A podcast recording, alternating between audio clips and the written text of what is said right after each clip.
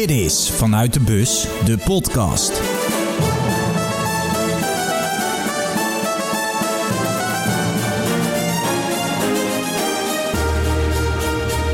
Dat je luistert naar dag 8 van Vanuit de Bus de podcast. En voordat ik begin wil ik iedereen bedanken voor de mooie reacties op de podcast met de jongens van de clip. Heel veel mensen hebben ook een berichtje gestuurd naar de Instagram van de clip. Mocht je dat nog niet gedaan hebben, doe dat even. Ik hoorde van de begeleiding al daar dat ze de hele dag aan het glimmen waren, dat ze trots waren. Ze hebben teruggeluisterd, ze hebben het filmpje gezien. Ja, en iedereen vond het gewoon heel erg leuk. Ik vond het zelf ook heel erg leuk om te maken. Dus ehm, nou ja, mocht je nog tijd hebben, stuur even een berichtje naar de clip Lochem. En dan eh, komt dat helemaal goed. Vandaag ga ik naar Breda. En niet naar zomaar iemand. Ik ga naar de Seun of God, Ralf Seuntjes. Ik heb hem vaker gesproken bij de Graafschap. Ook wel eens gezien in de studio bij FC Afkikken. Het is een onwijs eerlijke gozer. Je mag hem alles vragen. Het is heel erg leuk om met hem te praten. Ik ga er niet heen met het idee van... oké, er is een machtsstrijd gaande bij NAC Breda. Laat ik eens even daarover gaan vroeten. Nee, we gaan gewoon een gesprek voeren. En ik zie wel waar het uitkomt.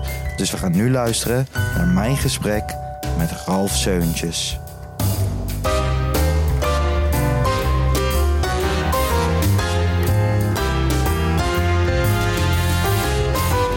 En dan zit je opeens in Breda. Tegenover me Ralf Seuntjes. Ik heb jou eh, twee keer eerder gesproken. Weet je beide keren nog? Ja, volgens mij was de één keer het naar eh, Roda, Graafschap Roda. Toch? Ja, En die andere... die is al langer eh, geleden. Ja, die, die eh, kan ik me niet zo eh Dat was. Go Eagles de Graafschap. Toen ze een muntje hadden gegooid. En daar was je dan boos over. Oh, ja, nee, dat is even niet... Bij het vieren van de overwinning. Volgens mij was het vorig seizoen. Oh, was uit, bij die uitwedstrijd Ja, misschien. bij de oh, Eagles. Ja, Eagles, ja, toen wonnen we met 2-1. Ja. Ja, klopt, ja. Ja. Nee, ja, toen werden we naar binnen gedirigeerd inderdaad door de beveiliging. Ja. Dat dat riskant werd. Ja. Nou ja, dit jaar eh, werd ook veel riskant. Nu nog steeds eigenlijk. Want als je heel stil bent en even niks zegt... dan hoor je het donderen en bliksemen in Breda. Ja. Wat een puinhoop. En jij gaat nu net van de Graafschap naar NAC. Ehm, nou ja, niet dat het bij de Graafschap heel rustig was... de laatste fase van het seizoen. Nee, zeker, zeker voor jou niet. niet. Nee. Maar ehm, ja, NAC is altijd jouw droom wel geweest, hè? Ja, zeker is altijd een droom geweest die nu uit eh, gaat komen. En eh, ja, op bestuurlijk niveau is het inderdaad... eh, ja, moeten de beslissingen genomen worden en, en, en, en zaken worden aangepakt. Maar Ja. ik ben speler, dus ja, ik moet me gewoon richten op het voetbal. En, doelpunten maken. Ik ben blij voor, dat ik voor NAC mag spelen. En dat is gewoon het mooiste wat er is. Ja, want die bestuurlijke dingen en zo, daar wil ik het helemaal niet met je over hebben. Waar ik wel benieuwd naar ben van, je komt oorspronkelijk uit Breda. Ja, Vroeger. ja klopt. Ik eh, ben hier geboren en getogen. Op welke leeftijd werd je een beetje supporter van NAC? Nou, ik, ik eh, ben vroeger gewoon... eh, ja, je komt uit Breda. Je gaat dan naar wedstrijden kijken. Mijn oom nam me mee. Ja, toen ben je naar NAC gegaan. En dan, ja, het kabaal zeg maar wat in het, in het stadion... daarvoor, ja, wat, wat er gewoon uitkwam, was niet normaal. Nee. En dan, ja, dan krijg je er toch wel wat een beetje eh, een sympathie voor en een zwak voor. En eh, ja, zo gebeurde het. En toen ben ik ook nog eh steward geweest, zeg maar. Bij Ja? Ja, zeker. Twee jaar. Dus ja, dan krijg je het helemaal van voren mee. En dan ja, ben je meer toeschouwer, zeg maar, dan steward. En ja, wat dat betreft, zeg maar, is het gewoon echt, echt een hele mooie club met, een, met, met natuurlijk prachtige supporters. En toen werd jij pas heel laat prof of zo, dat je eerst steward was? Ja, ik werd pas prof eh, op mijn 18e ging ik pas naar RBC. En eh, ja, daar heb ik toen nog in de jeugd gespeeld een jaar, in de laatste jaar A. Toen, eh, dat ging goed, zeg maar, dus toen mocht ik door. Toen Ja. ben ik bij het tweede, tweede terechtgekomen daar. Belofte elftal. Toen maakte ik in oktober toen al mijn debuut, zeg maar. Dus naar, ja, binnen anderhalf jaar vanuit vijfde klasse naar betaald voetbaldebuut. Ja, was wel, was wel nice voor mij. En toen Ja. Ben ik er nog een paar keer bij gezeten. Toen heb ik dat jaar daarna ook nog, eh nog erbij gezeten bij Rini Kolen, gewoon een heel jaar. Echt eh, vast in de selectie. En daarna heb ik, eh, heb ik mijn eerste ja, betaald voetbalseizoen als basisspeler meegemaakt bij RBC. kwam wel dat Arsen vertrok vanwege Ja. financiële problemen. En dat, dat jaar ging RBC ook failliet. En toen maakte ik mijn transfer naar Den Bosch. Oh ja. Maar bizar dat je dan daarvoor gewoon steward was bij NAC. Ik wist dat helemaal niet. Dat is wel, dat is wel Ja. mooi, zeg maar. Dat je nu jaren later Ja. nu terugkomt als speler. Ja, in- 17 jaar later kom je van, ga je van steward naar speler van Ja, de club. Ja, Van Eens, steward naar speler. Nou ja, ik ken de titel van deze podcast nu al. Ja, ja, is toch geweldig? maar eh, heb je er zin in? Want jullie beginnen 23, 24 testdagen en dan Ja. 25 trainen. Ja, klopt ja. Dus, ben je ja, er weer heb- klaar voor? Zeker, zeker. Ik heb eh, gelopen en nu bij een, eh, een PT aan het trainen ook. Daarvoor even vakantie gevierd, even het lichaampje tot rust laten komen. Ja.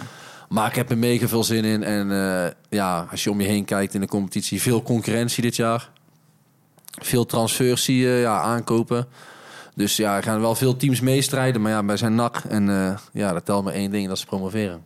Dat is wel het ultieme doel, ook voor jou persoonlijk, denk ik. Ja, zeker. Er was, is niks mooier dan natuurlijk met NAC eh, te promoveren. En wat voor volksfeest die dan eh, uitbarst, heb je toen eh, in 2017 volgens mij wel gezien. Ja, en nu duurt het alweer een tijdje. En zeker nu de aanloop wat onrustig is, verwachten mensen misschien niet het optimale. Zijn er verder naast jou al eh, spelers gehaald? Nee, nee, niet dat ik weet. Volgens mij niemand. Alleen wat jongens weg, toch? Ella Lucci. Ja, Sidney Ja. van Hooijdonk, Sidney van Hooijdonk, ja. Ja. zijn wel wat spelers vertrokken inderdaad. Dus, Dus er moeten wel weer wat jongens bij komen. Dat gaat ongetwijfeld gebeuren. Laten we overstappen naar het EK. Kijk je het een beetje? Ben je... Ja, ik kijk zeker. Ik kijk de wedstrijden. En eh, ja, ik vind het tot nu toe wel een paar leuke wedstrijden. Maar over het algemeen is het eh, EK wel wat, eh, wat saai, zeg maar, qua wedstrijden. Zeg maar. Er wordt toch wel wat eh, gerekend. Ook omdat je Ja. als derde plek natuurlijk eh, door kan gaan. En dan ja, soms een 0-0 is of een 1-1, zeg maar. Dan eh, wel geaccepteerd wordt snel. En toch of misschien wat defensiever gedacht wordt. En ja, dat, dat hou je toch met een EK. Daar zie je, er zit zoveel spanning op. Je voetbalt voor het land. En eh, wat dat betreft vond ik, eh, vond ik Nederland zeg maar wel, eh, wel leuk om te zien. Was een open wedstrijd tenminste. Ja. Kijk, als ze dat tegen een betere tegenstander doen, dan, daar, dan gaat dat lastig worden. Maar ja, ik ben ook heel erg benieuwd naar Engeland tegen Ja. Schotland. Dat is eh, Engeland. Ik heb toevallig een Engeland shirt aan. Dat is na Nederland echt wel mijn go-to ploeg. Ja, Ik vind het zulke mooie spelers. Het klopt gewoon voor mij. Ehm, je zei net, eh, spanning op de benen. Ik heb ook het idee dat je dat ziet. Als je dan, eh, ik zat vorige week bij jouw oud trainer Mike Snoei in Ja. de achtertuin. Lekker bakje koffie, roze koeken erbij. Ja. Hij zei ook, ik zei van ja, hoe, hoe heeft dat gekund? Die laatste wedstrijden tegen Jong Ajax en... en Helmond Sport. En hij zei van ja, eh, die ballen die krijgen jij en ik er ook in. Maar op een, een of andere manier lukt het gewoon niet. Spanning op de Ja. benen. Kan jij eens vertellen van hoe, hoe is het om in het algemeen gewoon als je een hele spannende wedstrijd hebt, dat, dat je het ook terugziet op tv? Hoezo kan, kunnen ze het niet van zich afgooien? ja, ik moet zeggen, we hebben toen, dat zijn de wedstrijden zeg maar, waar we het meest gecreëerd hebben. Ja, Maar ik moet ook bij zeggen, tegen Cambuur, tegen Jong Ajax en tegen Helmond Sport... drie keer de, de keeper in het team van, eh, van, het we- van de week. ja, Dus ja, kijk, die pakken dan ook alles, zeg maar. Dus dan zit ook alles tegen. En dan ja, heb je gewoon net het geluk niet. En dan bal op de paal, één op één gaan die dan, eh, die dan tegen de keeper aanschiet en dat soort dingen. En dan hoop je wel een keer dat één bal goed valt. Want dan, ben je, dan was je er gewoon. ja. Maar ja, dan eh, ook misschien de juiste mensen die niet op de posities zijn waar de ballen dan vallen. Dus dat je dan een verdediger hebt of een middenvelder eh, of een buitenspeler, zeg maar, waar, waar je liever dan zegt echt een spits wil zien, zeg maar, in die positie Ja. om af te ronden. En dat heeft gewoon eh, dat heeft, dat heeft ontbroken bij, eh, bij ons die laatste wedstrijden. Ja, ik zei vorige week ook tegen Mike Snoei dan van het, het randje is zo dun van de, die bal van Ted van de Pavert in de allerlaatste minuut bij Jong Ajax. Die gaat dan net niet over de lijn, wordt van de lijn gehaald.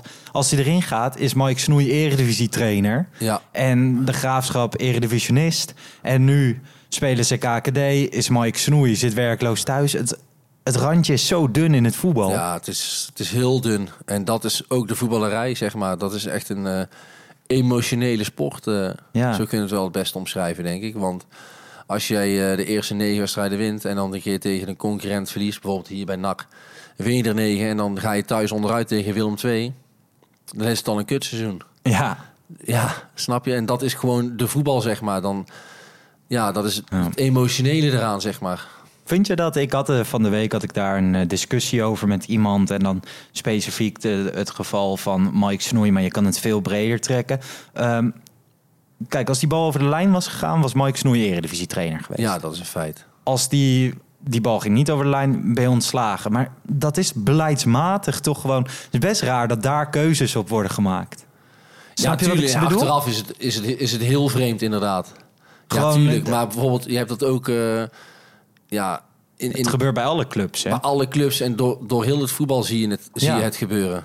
Dus dat, ja...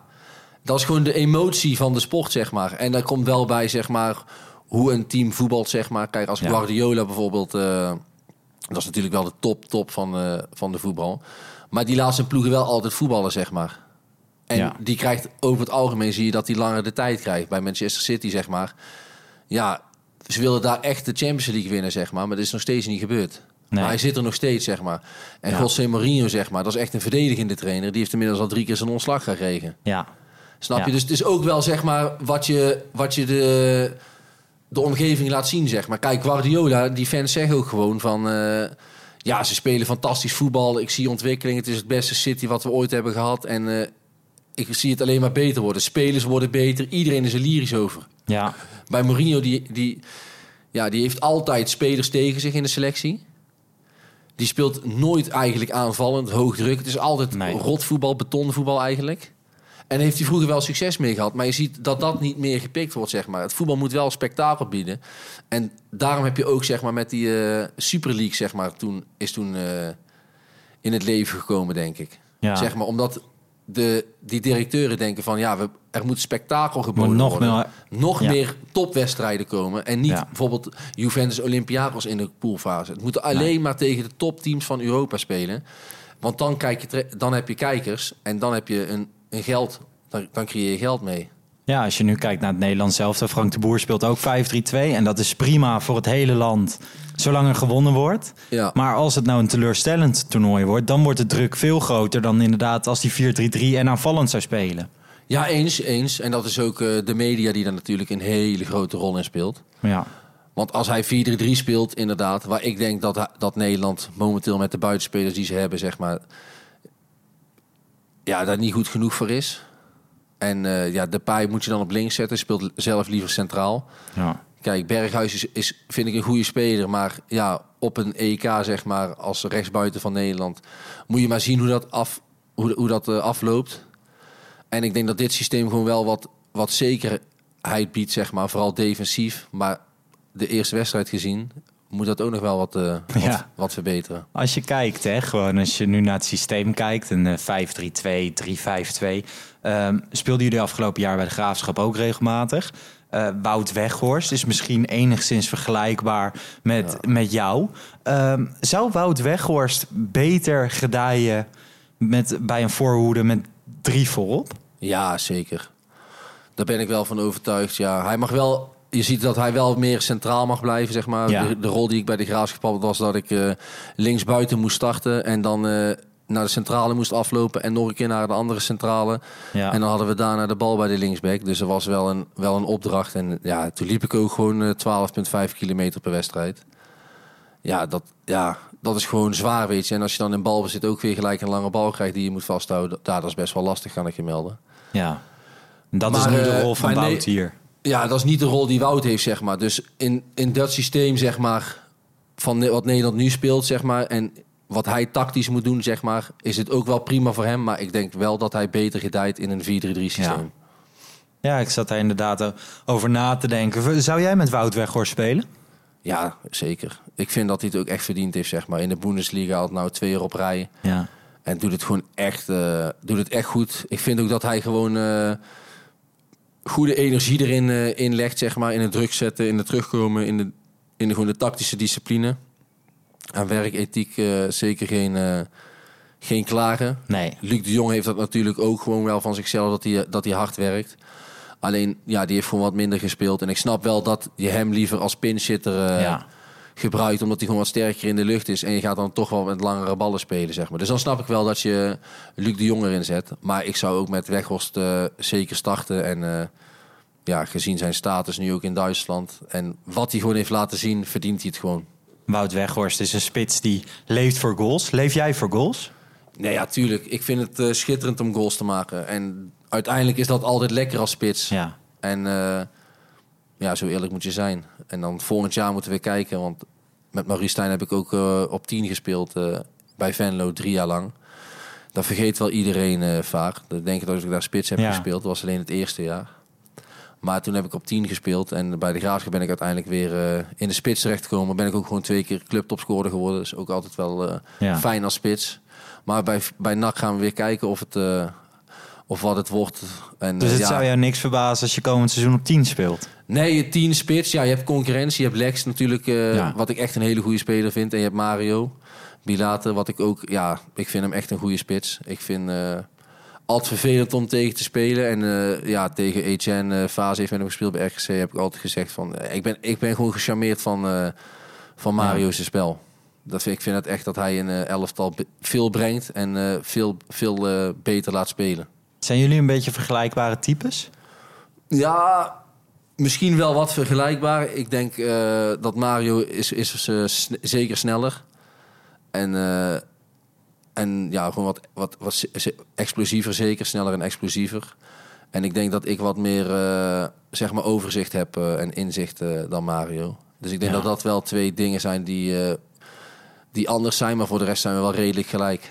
Ja, precies. Ook qua Ja. postuur en zo, Ja, lengte. precies. En dat had ik met Opoken natuurlijk ook toen bij eh Ja, zeg maar.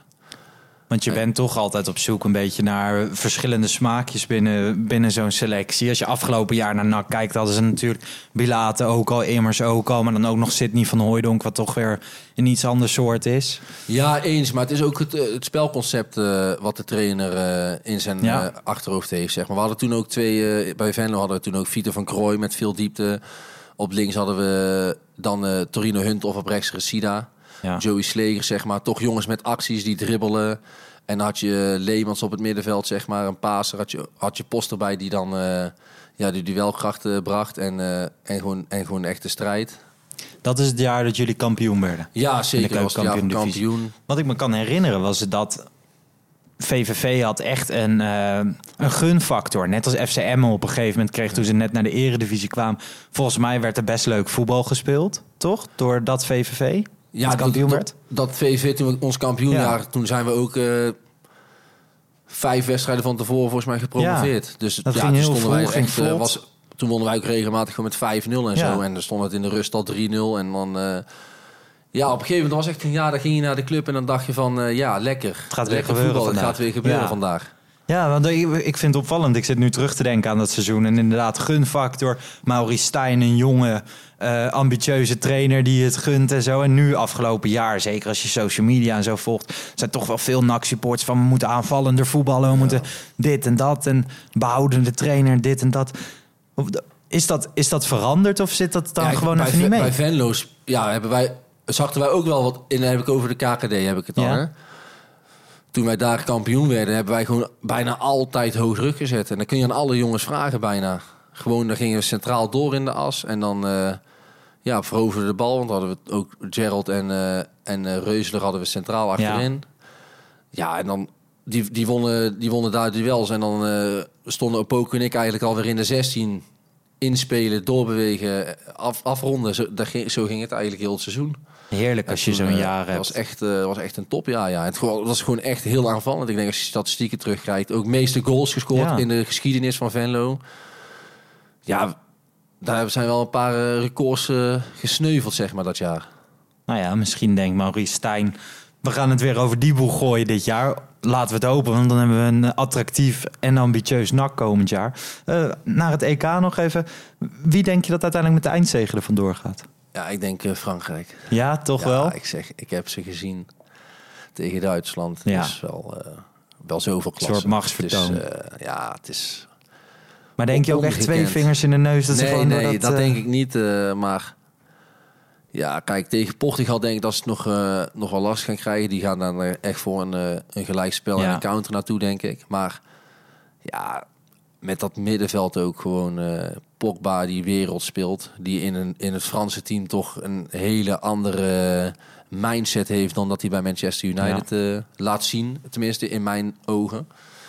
Dan heb je Kante, wat eh, ja, gewoon eh, ja, bizar is. Ook hoe die eh, bij Chelsea speelt in de Champions League finale ook. Ja, is gewoon de beste balafpakker en eh, ja, onderschepper momenteel. Ja. Dan heb je daar Rabiot naast. Ja, die zou je eventueel nog kunnen vervangen. Ja. Maar, en dan heb je gewoon voorin heb je Benzema, wat ik echt een, een superieure spits vind. De aannames, eh, hoe hij het elftal beter laat spelen. één keer raak, twee keer raak, hoe die ballen neerlegt. Kan, iedereen kan gelijk door.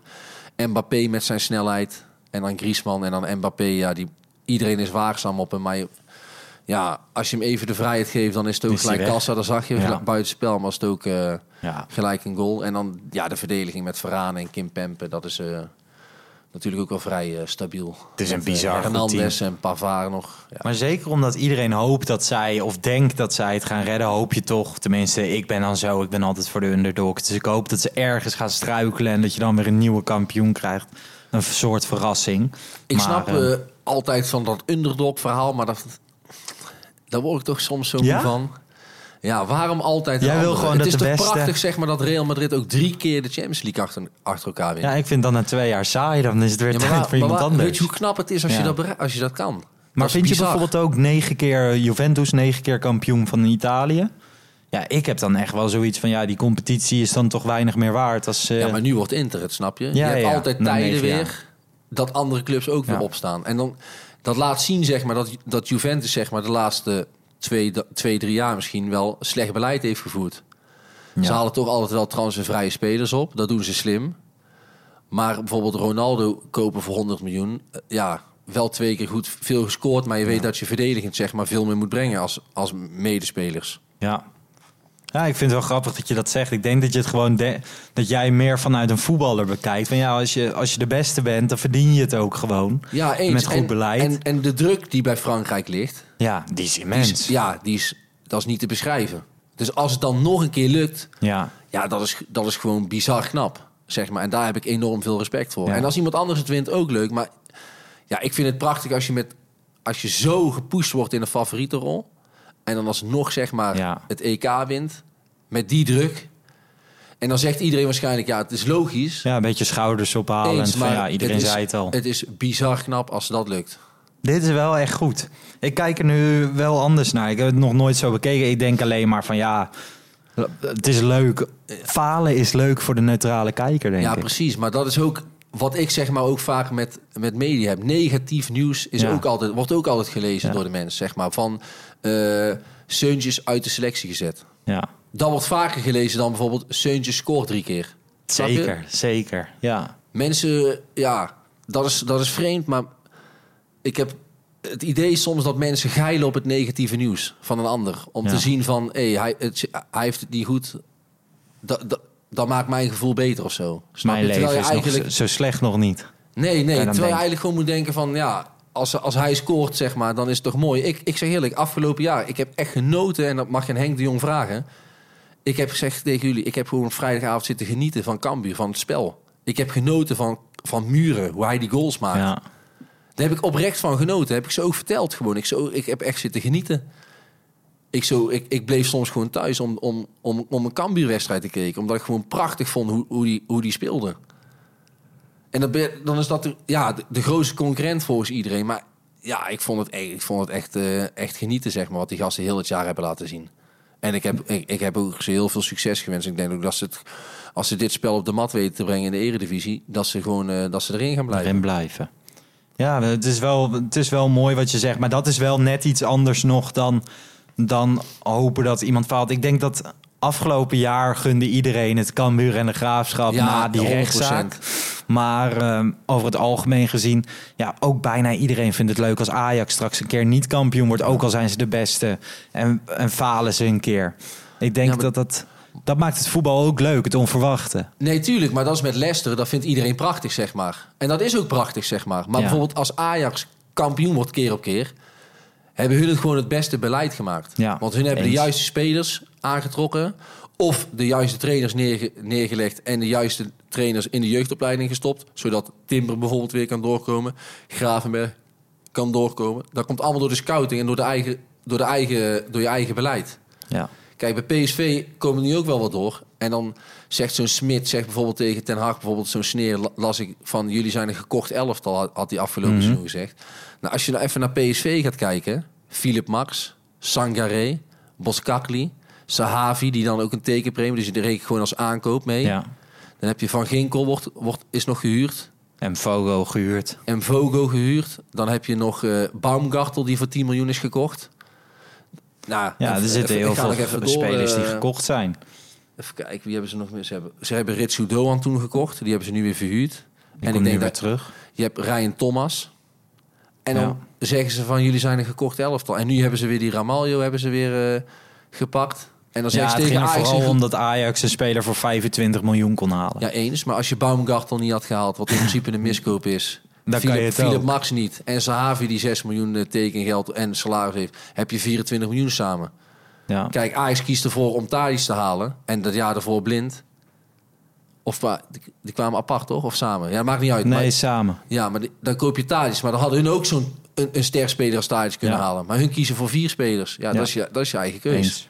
Maar het is natuurlijk wel zo als je nog even naar de laatste dag van het keukenkampioen divisie seizoen krijgt. Kijk, mensen gaan gewoon heel goed op de verrassing. Die hopen dat er iets gebeurt. Ja. Dus nu vond iedereen het leuk dat de graafschap het niet redden, Go Ahead wel. En Ja. vice versa, als het andersom was geweest, Nee, dan had eens. ook iedereen het Nee, leuk eens. gevonden. Want het is gewoon leuk als er een verrassing is en als Helmond Sport het dan toch net even over de streep trekt. Nee, Ehm, natuurlijk. Dat, de spanning zeg maar, die daarbij Ja. komt, zeg maar, die snap ik helemaal. Dat is logisch.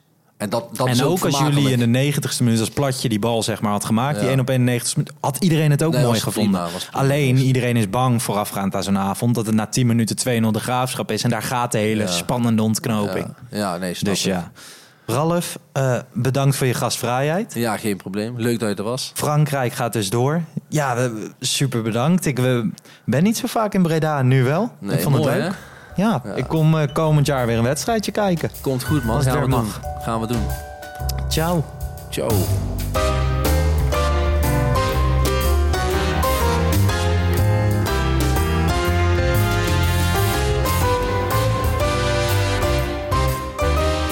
Ja, dat was dan mijn gesprek met Ralf Seuntjes, de Seun of God. Altijd een onwijs leuke gesprekspartner, dus ik ben blij dat ik langs ben geweest. Het is altijd leuk om in Breda te zijn, ook al ben ik er niet zo heel vaak. Ehm, ja, dit was hem dan voor vandaag. Eén gesprek, soms moet je het gewoon laten zoals het is.